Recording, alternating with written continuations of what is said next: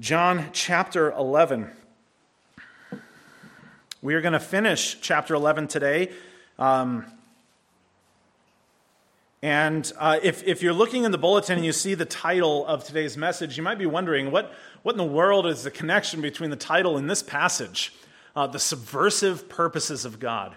Um, what is it about how God interacts with time and how is it that God interacts with people to bring about his purposes? Because here in this passage, we have multiple things going on. We have those who intended to destroy Jesus, to put him to death, and then we have the high priest inadvertently making a prophecy about Israel that is both true in the way that he meant it, and it's also true and prophetic in the way that God intended it. It is a remarkable uh, part of how God actually works his purposes in the world despite our intentions. I think it is a remarkable thing to see, especially in the wake of the death of Lazarus, because everyone that was present there was wondering what in the world Jesus was doing. This is one of his best friends.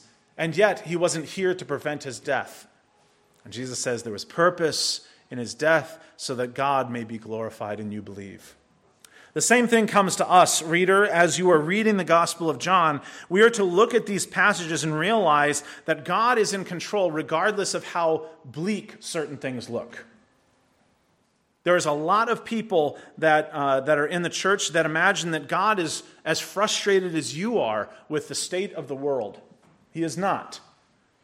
God is working his salvation. He will surely see it to an end, and his promises will not fail. The reality is not that God is just trying really hard to fulfill his promises, it is that he sees the future as much as he sees the past. That he ordains whatsoever comes to pass, as the scriptures express, as the apostles prayed in reference to the death, burial, and resurrection of Christ, and here the same. God is giving his prophecies through the mouth of the high priest when the high priest is not even aware of what he is saying. It's a fascinating passage, and it's one that I want us to take note of because it's usually passed over really quick uh, because we deal with everything with Lazarus, and then we move on to Passion Week, which is coming up in the Gospel of John now. Um, but I want us to sit on this for this day. Let me ask you to stand in honor of God and His Word as we read this passage. It is John 11, 45 through 57. Lazarus has just been risen from the dead. Here's some of the reactions. Many of the Jews, therefore, who had come with Mary and had seen what he did, believed in him. But some of them went to the Pharisees and told them what Jesus had done. So the chief priests and the Pharisees gathered the council and said, What are we to do? For this man performs many signs. If we let him go on like this, everyone will believe in him, and the Romans will come and take away our place and our nation. But one of them, named Caiaphas, who was the high priest that year, said to them, You know nothing at all, nor do you understand that it is better for you that one man should die for the people, not that the whole nation should perish. He did not say this of his own accord, but being high priest that year, he prophesied that Jesus would die for the nation. And not for the nation only, but also to gather into one the children of God who are scattered abroad. So that so from that day on they made plans to put him to death. Jesus, therefore, no longer walked openly among the Jews, but went from there to the region near the wilderness, to a town called Ephraim, and there he stayed with the disciples. Now, the Passover of the Jews was at hand, and many went up from the country to Jerusalem before the Passover to purify themselves. They were looking for Jesus and saying to one another as they stood in the temple, What do you think? That he will not come to the feast at all? Now, the chief priests and the Pharisees had given orders that if anyone knew where he was, he should let them know so that they might arrest him. Let's pray. Our Father, we are grateful for this passage. We're thankful, Father, that you inspired these words so many years ago and have preserved them through these years, that they may come down to us even this morning as you intend. We pray, Father, now that we do not just simply read them with physical eyes, but that we see your gospel and we see your promised glory through them. Maybe you illumine our hearts to understand and love your word. Father, may it do its deep work on us as you promise, challenging us, teaching us to love Christ, to love one another, and to seek a unity through humility in the body of Christ. We pray for this with our whole hearts. Amen. Amen. You can be seated. Interesting passage, no? You'd be almost forgiven to not be anywhere near as familiar with it as you are with the raising of Lazarus from the dead, because isn't it just kind of a connective narrative thing? You know, after he raises Lazarus from the dead, Jesus does this, the high priest says something, they kind of search for him, he goes to Ephraim, and that's kind of the end of the story. John doesn't write with just extra narrative story, he writes with purpose. Every single thing he spells out is meant with purpose to express the reality of the gospel, especially to the reader, that they may believe and live. And so, even when he makes connections between things, he's not just telling you a story of how Jesus did not go all the way into um, uh, into Jerusalem yet. He stays in Ephraim, and as if it's just narrative details. He's giving it to us to show us an aspect of this gospel. He has to show us this aspect of the gospel because in this world it is very difficult, is it not, to see the kingdom of God because the kingdoms of this earth so often fill our vision. Isn't it hard sometimes? Is it not hard sometimes to understand that the gospel of Jesus Christ is the central narrative of this entire earth? We don't even read about it in the newspapers. If you listen to the news and fill your mind with what's going on in the world, you will hear of earthquakes, you will hear of mudslides, you will hear of tragedy here, you will hear of politics there, war, rumors of wars, all sorts of things going on in the world. It has always been the case. And it is very hard, and it was true of John's day as well when he writes this, for the Christian, or even for the unbeliever who is coming to learn the things about Christ, to see the kingdom of God as the main narrative of all of history. But it truly is. And as he expresses here, it doesn't matter whether we seek to preserve nation or people or ethnicity or even Caiaphas protecting his entire people. God's purposes are actually the subversive narrative that's going on throughout the entire thing. Why were the Romans there at all? Well, if you know the history of what has gone on before, it is because the Greeks were there before that. Before them, the Persians. Before them, the Babylonians. Before them, the Assyrians. Before them was the divided kingdom of Israel and the southern kingdom. And before them was the united kingdom of Solomon and David and Saul. Before that, the judges, Samson and Samuel. Before that, Egypt. Before that, there were nomads. Before that was Abraham. Before that was the family and descendants of Noah.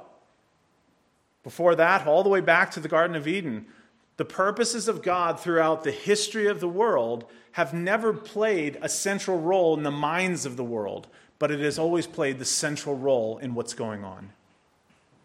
When we look out at the world and we read the news, we should not be surprised that we do not see news about the kingdom of heaven. When we read the news, we see the kingdoms of this earth. The kingdom of heaven is not coming in a way, if you read the uh, bulletin insert this week, the kingdom of heaven is not coming in a way that can be observed. Where someone says, oh, there's, there's the best expression of the kingdom of heaven in this world. No, no, no, no, no. It is not about nations, it is not about the rising and falls of empires. The kingdom of heaven is in the body of Christ. It will not make headlines, but one day the kingdom of heaven will fill heaven and earth. Now it is subversive and it is small. Now it doesn't take center stage. Isn't it the same as Christ? He was just a rabbi, no form or comeliness by which we should desire him. Just a man, right? Walking around in Galilee preaching things that the rest of the Sanhedrin and the Pharisees did not support. To their appearance, just a man. And if he was just a man, here's the thing they would have been right to kill him. Because he, being a man, was claiming to be God, and they knew it. But look at this passage here. The reaction to the raising of Lazarus from the dead was that many believed on Jesus, not just because of some wonder or work that he had done, but because he obviously holds in his hands life itself. If someone holds in their hands life itself, that is someone worth listening to. Can they not solve the unsolvable problem? How many of you expect that you're going to live in this body for all time? You'll be the one exception to history. No, it's an unsolvable problem. It is the outcome of sin. It is the outcome of the law. It is the outcome of all of these things, and nobody has ever been able to solve it. And here Jesus comes and with a word solves it. Shows that the message that he carries is life itself. Promises to his people that those who trust in him will live. Even if they die, they will live. But those who seek to preserve their life, it's all about this, make the most of this now, will certainly lose it.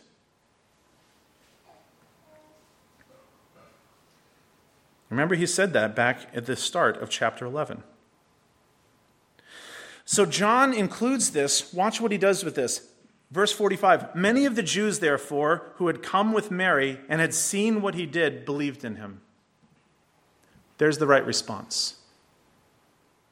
It is not just to marvel at a tremendous work. We saw the outcome of that in John chapter 6, didn't we? The bread and the fish were multiplied. The fill of the loaves, what did they want to do? They wanted to make him king.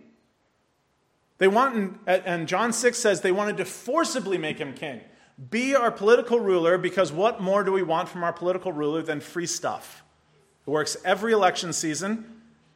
It was working with them. If he's able to make us free bread forever, we'll make him king. And they tried to come and by force make him king. And what did he do? He left. He went to the other side of the Sea of Galilee and they followed him around to the next day. What did they say?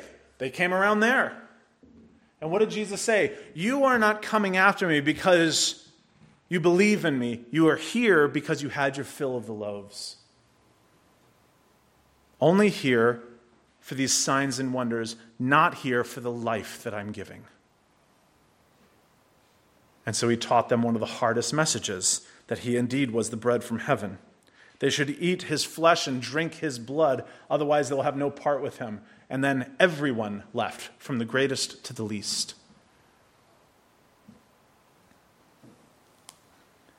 We see here the antithesis of that. When they had seen him raise Lazarus from the dead, they did not go, Jesus, please come over to this tomb. This is my friend who died too. There's another tomb next door. This guy died three weeks ago. Tell him to come out too. Nobody was doing this. They saw that what he held was not tricks and parlor tricks and just rank miracles. They saw that what he was holding was life itself. And so many of them who had come with Mary had seen what he did, they believed in him. But some of them, despite watching him raise somebody from the dead in front of their eyes, went to the Pharisees and told them what Jesus had done, knowing exactly how the Pharisees would interact, knowing exactly how they would respond to this. Again, I display for you the problem with the unbelieving heart is not there's not enough knowledge. Knowledge will not solve an unbelieving heart.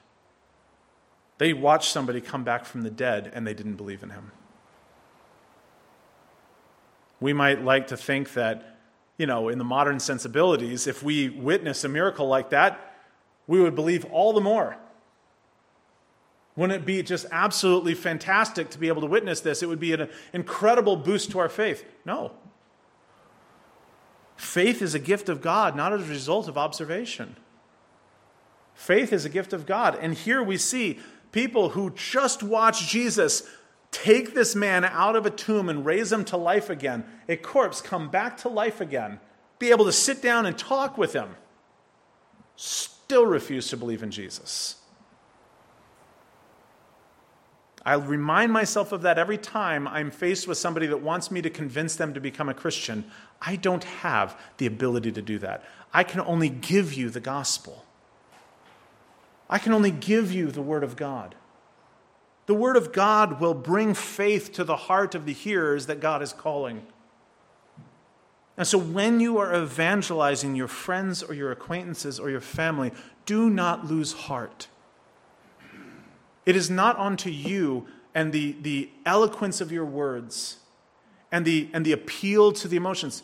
The reality is, if they will not believe, it wouldn't matter if you had the ability to raise a corpse out of a cemetery down the street.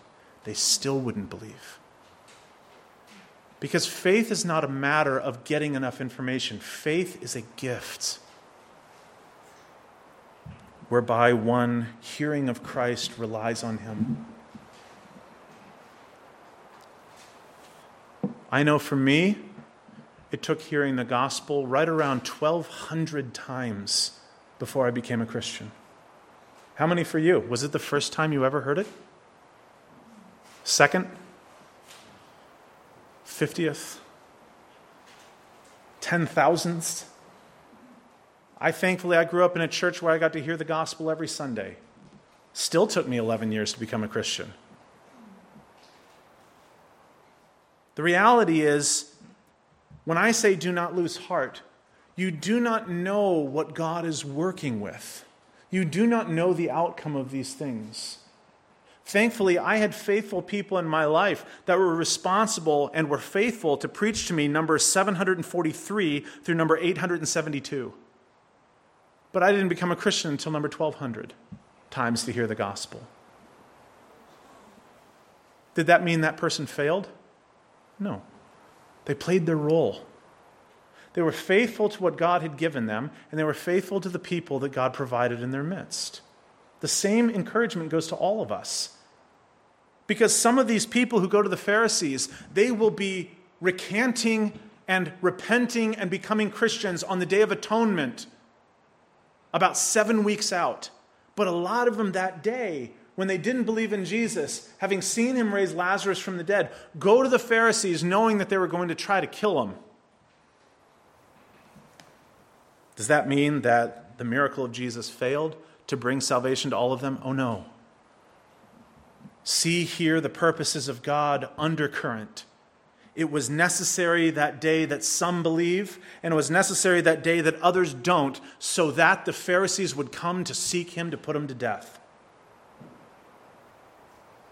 It was necessary because that was the purpose of God.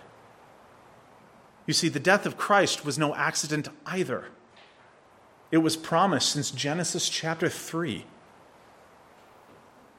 It was through all the prophets, all the Psalms that were expressing this reality. So does say? We get this, we get this picture, these two reactions to Christ. Many of them who came believed on him, but some didn't. And they went to the Pharisees and told them what Jesus had done. And you would think that, well, if the chief priests and the Pharisees, if they were truly following the God of the Old Testament scriptures, if they were truly Old Testament saints, wouldn't they recognize life when it showed up? I mean, wouldn't they believe even if someone comes back from the dead, right? Wouldn't you? We think very highly of ourselves. Jesus, in another parable, speaks to uh, the rich man. Remember this parable, the rich man and Lazarus.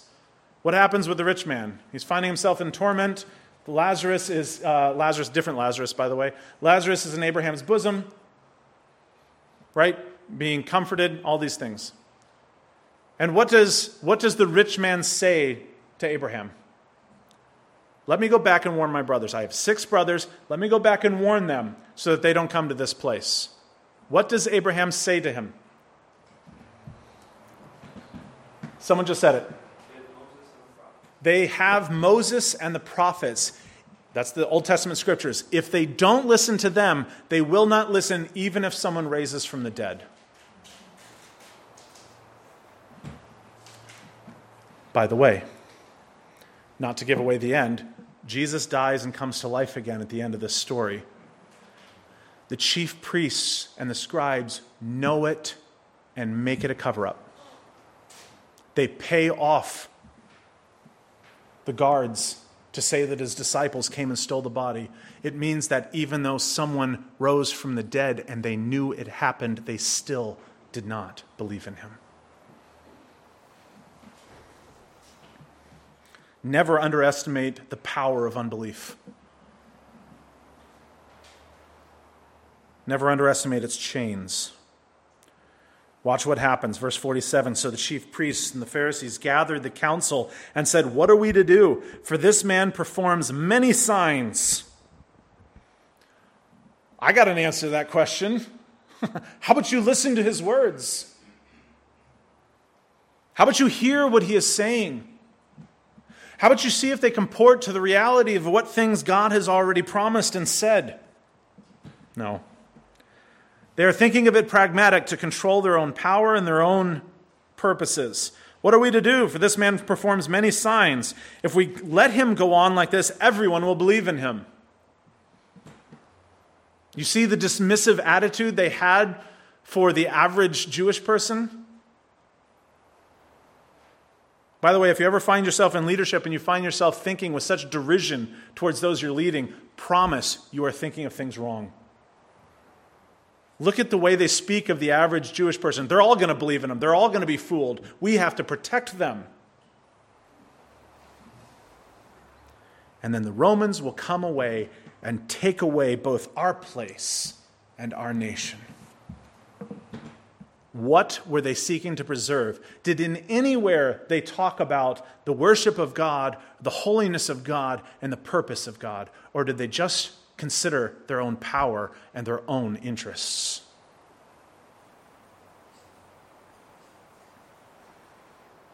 If everyone goes and believes in this guy, the Romans are going to come and they're going to take away our power.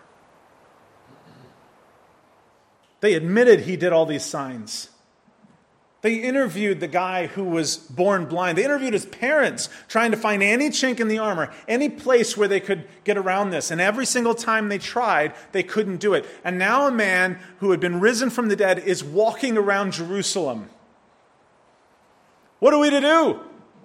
If we let it go on like this, we're going to lose our power. We're going to lose our nation. We want to protect our power and our nation. And so the high priest there in the middle of the Sanhedrin speaks up. One would almost hope that the high priest at least would focus them on the word of God and the promises to endure, that the kingdom of heaven would surely. No. Instead, verse 49 one of them, Caiaphas, who was high priest that year, said to them, You know nothing at all. Good start, by the way. 100% agree. You know nothing at all, nor do you understand. It is better for you that one man should die for the people, not that the whole nation should perish. Now, let's talk about Caiaphas' perspective for just a second. He's agreeing with them. We're going to lose our power and our nation, so let us come together to end him. Let's put him to death. It's not, not the lesser of the two evils. If we lose our nation, then a lot of people will die. So let's go and we'll kill this guy and we'll protect our nation. It's better if he just dies and then the whole nation will not die. But John does something fascinating by peeling back heaven for just a moment. The high priest, still here under the old covenant, is still the prophetic voice of the people. Which means, just like Balaam, when Balaam had intended to go out and curse the people of God, and God changes his words in the air to blessings, here Caiaphas intends that he were going to put to death one man so that the whole nation doesn't perish. And John includes this reality. He says he did not say this of his own accord, but being high priest that year, he prophesied that Jesus would indeed die for the nation. It is an incredible statement that means that the high priest was prophesying something he didn't even know. He had no concept that in putting Jesus to death, he would truly save the nation from their sins. He thought that if in putting him to death, he would save the nation from Rome. And here the prophecy comes out from his own lips, and John includes this reality by peeling back heaven for a second and saying, This didn't come from his own mind. He was high priest, and so God spoke through him. He prophesied that Jesus would die for the nation, and then John includes this marvelous, marvelous promise not for the nation only, but also to gather into one the children of God who are scattered abroad. So from that day on, they made plans to put him to death. What are we to learn from this? God has intention in the smallest thing.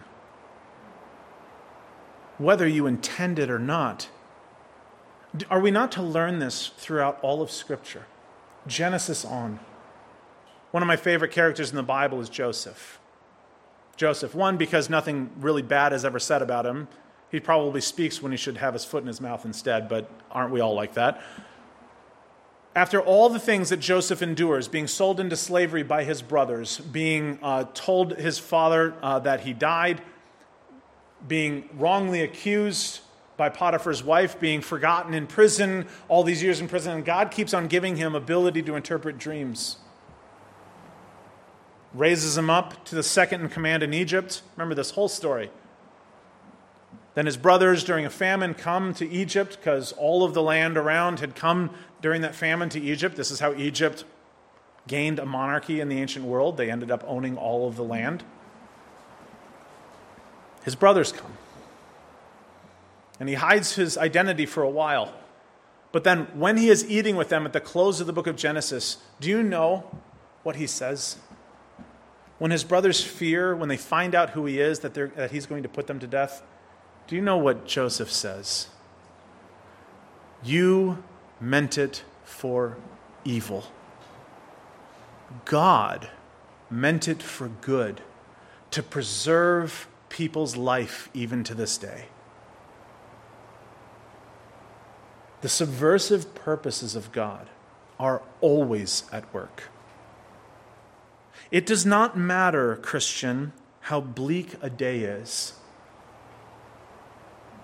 we still rejoice and thank God because it's a day He made.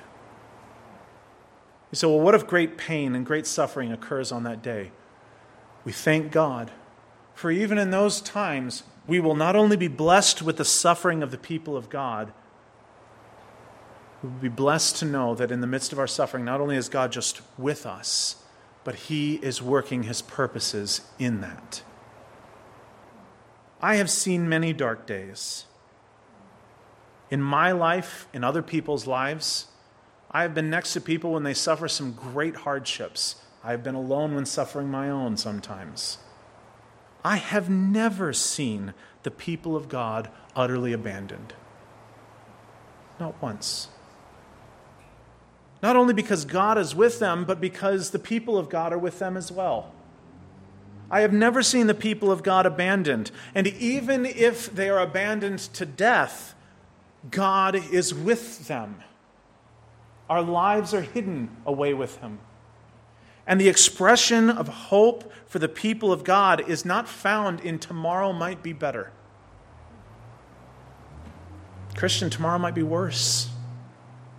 And so might the next day, and the next, and the next. But God's purposes and God's promises endure. And there is nothing not what Caesar or king or president can do that can take that from us. It does not matter if it is a hard day or an easy day. That only tells us what our stance is. That does not tell us what the capabilities of God is. The capabilities of God are far beyond what you or I can think or imagine.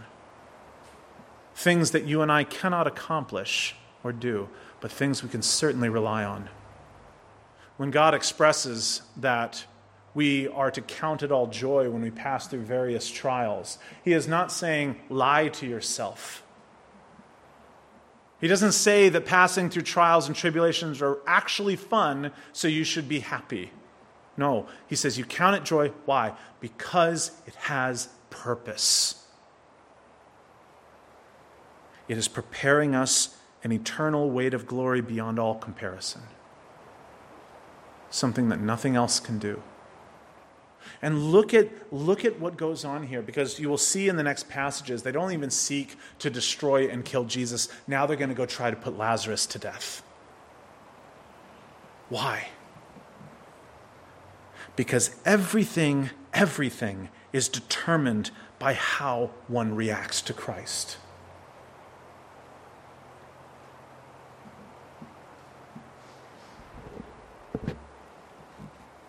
God's purposes will out. It is indeed, Caiaphas, better that one man die than the whole nation perish. But you must understand that is not to protect political power, no. That is the role of the Lamb of God who is taking away the sin of the world. One person at a time. And here, as it is expressed, it goes far beyond what anyone imagined. It is not just for the nation but for the people of God that are scattered abroad all over the face of the world. I don't know if you realize this or not, but when you hear the phrase from Jerusalem to Judea to Samaria to the uttermost parts of the world, do you know where we live? We're the uttermost parts of the world. And the gospel has come here to our ears. And it is not for the salvation of our nation or one people. No, it is for the salvation of his people throughout the world. And it is a marvelous gift to us. It is a marvelous gift to us that Christ has given his life in our stead.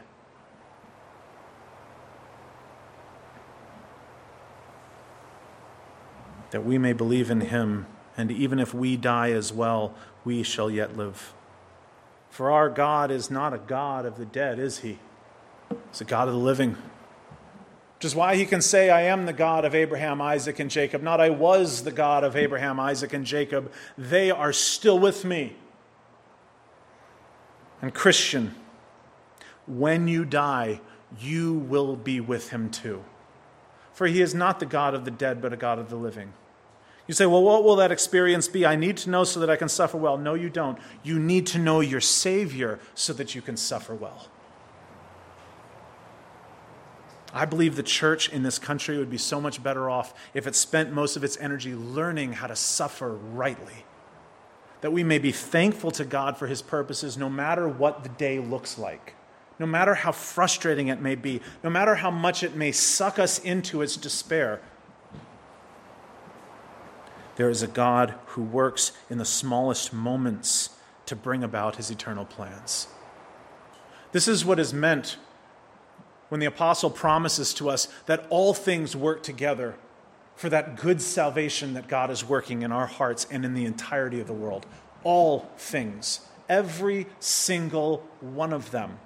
Think through your Rolodex of memories the good ones, the menial ones, the bad ones, the happy times, the abuses, the sins against you, and the sins that you've done towards others.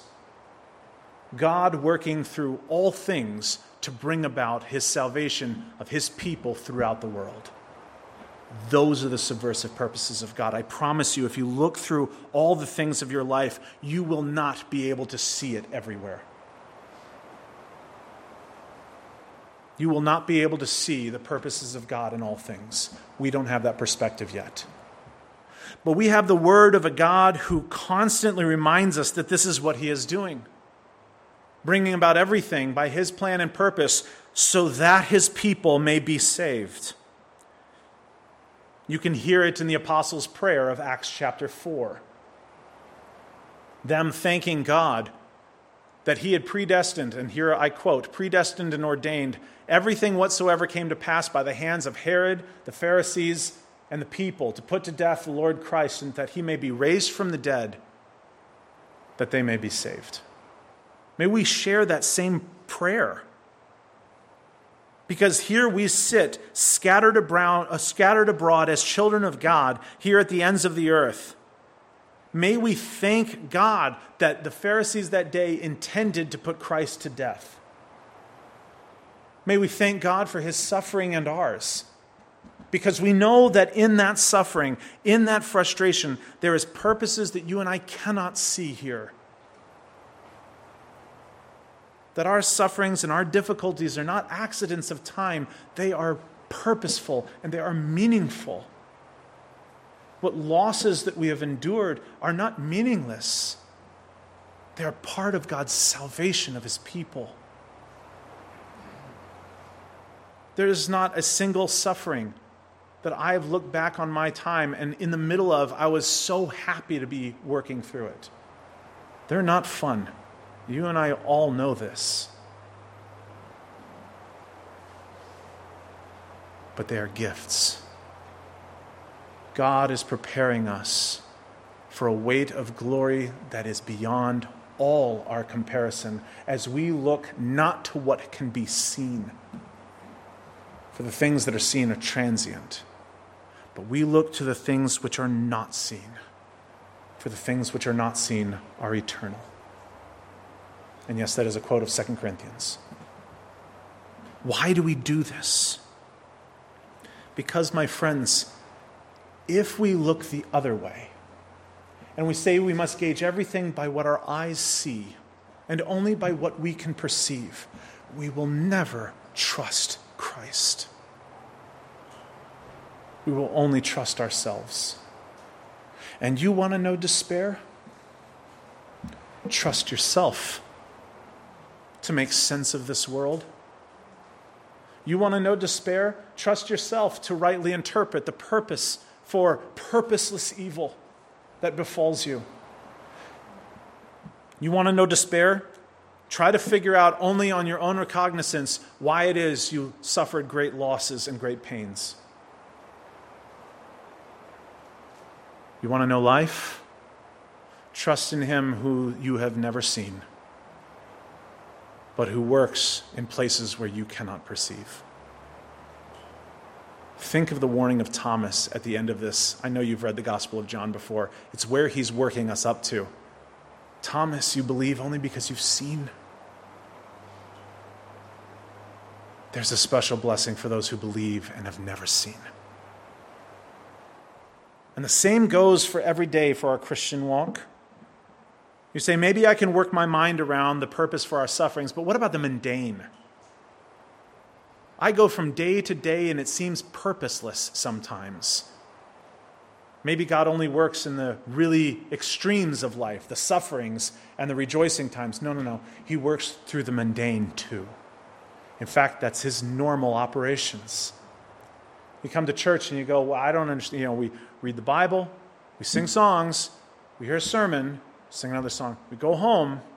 I don't understand the point. It's mundane, it's the same thing every week. Yes, this is how God works in the world. Sometimes we'll endure great sufferings together. I'm not saying go out and seek it, no. Sometimes we'll experience great rejoicing together, like when baptisms come and so forth. But most of the time, life is mundane, isn't it? God is at work there too. And we are reminded in the Gospel of John that this is how God's purpose outs into the world. It is subversive, it is underneath the current of everything that we can see. Because watch this. Though the entire leadership of Israel was seeking his death, his hour hadn't come yet, had it? Nope, not yet, almost. And so he, verse 54, no longer walked openly among the Jews, but went from there to the region near the wilderness, to a town called Ephraim. Why? If they put him to death this weekend, wouldn't it be just as efficient as the next weekend?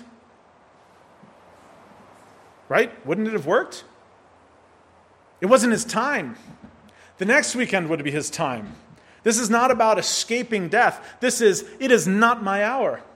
Next week will be his hour. This is the week before crucifixion. The next week will be his hour. And until then, he will stay away from Jerusalem. Because why? There was an important picture going on here. It's one of the reasons why I love the book of Exodus, because it teaches us what's going on here. Jesus is waiting Passover. Why? Because he is the Lamb of Passover and the fulfillment of all this. Passover is the next week. And so everyone there is reasoning maybe he'll come up to Jerusalem for the Passover. Verse 55 The Passover of the Jews was at hand, and many went up from the country to Jerusalem before the Passover in order to purify himself. And they were looking for Jesus. He's a rabbi. He ought to be, in fact, should be, nearly required to be, in Jerusalem for the Passover. And notice the perspective of everyone here.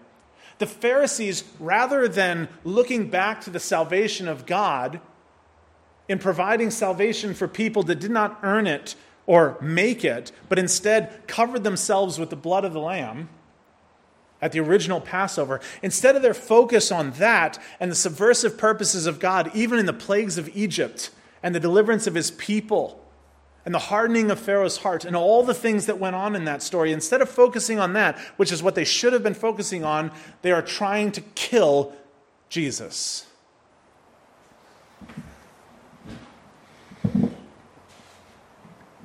Their focus was wrong. Their focus was on protecting their power and their control. It was on protecting their nation and how people thought of them. And it caused them to make grave errors. Because here, instead of paying attention to the Passover, instead, they are hunting Jesus down. They were looking for Jesus and saying to one another as they stood in the temple, What do you think? That he will not come to the feast at all? They say in verse 57 the chief priests and the Pharisees had given orders we can't find him. If anyone knows where he is, tell us so that we may arrest him.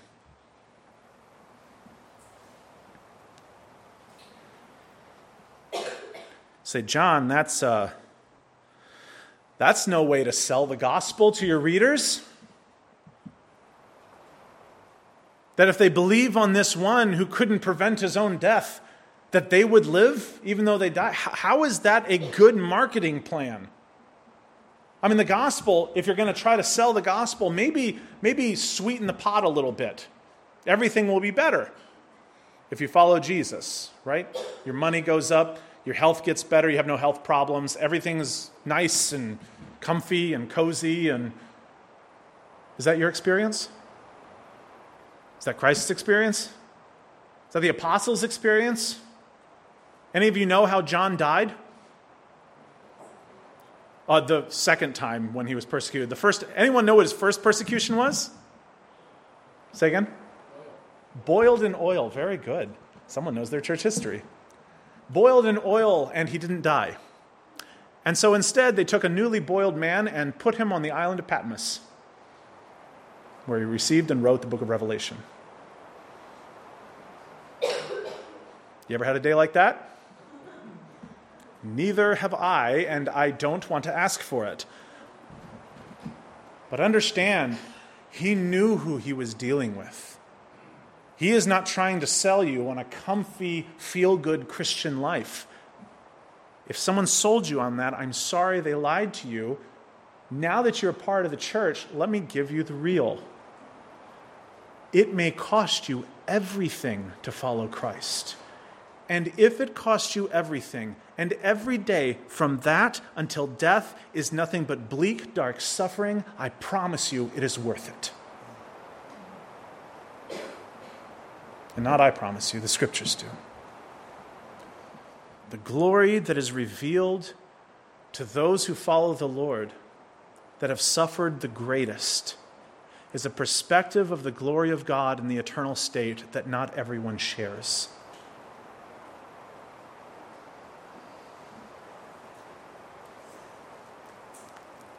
You say, Well, why the suffering in my life? You will not receive the answer as to why, but I will tell you this. Suffering well as a Christian gives you a perspective of God and the eternal state that others won't have. There's purpose behind it, Christian. Do not pray only for good days. I'm not saying pray for bad, but I am saying this should you be, and let me put it in the terms that the early church spoke of it, should you be gifted days of suffering, endure them well and thank God for them. That is how the church has seen it. That is how John is writing. Because we realize that the one that we are following has not failed in his promises. In fact, our sufferings show that his promises are coming true that he works through all of them. The subversive purposes of God are a matter of great gratitude for the Christian. Do not lose heart, Christian. Do not aim only for good times because they are fleeting. Sometimes good times last for a long while. But you know what the interruptions to those look like, and if we are not prepared, they will unsettle us to the core. Thank God for every day that comes. Let's do that for today. Our Father, we're grateful for this day. We know this too is a day that you have made. And we will rejoice and be glad in it. Father, we pray that we depend on your purposes all the more, no matter the difficulties that come our way, no matter the ease that comes our way. We thank you, Father, for your word because it constantly reminds us of these things and works on our hearts that we believe on the Lord Jesus Christ as you constantly prepare us for an eternal weight of glory. We thank you that your purposes work in the smallest of grains of sand, that nothing will befall us outside your purpose. We thank you, Father, that what evil attacks our lives, and seeks to undo us was not an accident that had brought us even here to hear your word and your promise. We thank you that your purposes are much higher than ours, that your thoughts and your ways are far higher than ours. We thank you, Father. Thank you for not answering all of our prayers with yes. We thank you that your wisdom is far higher than ours. We pray this all in your Son's name, who blazed the path of suffering well before us. Amen.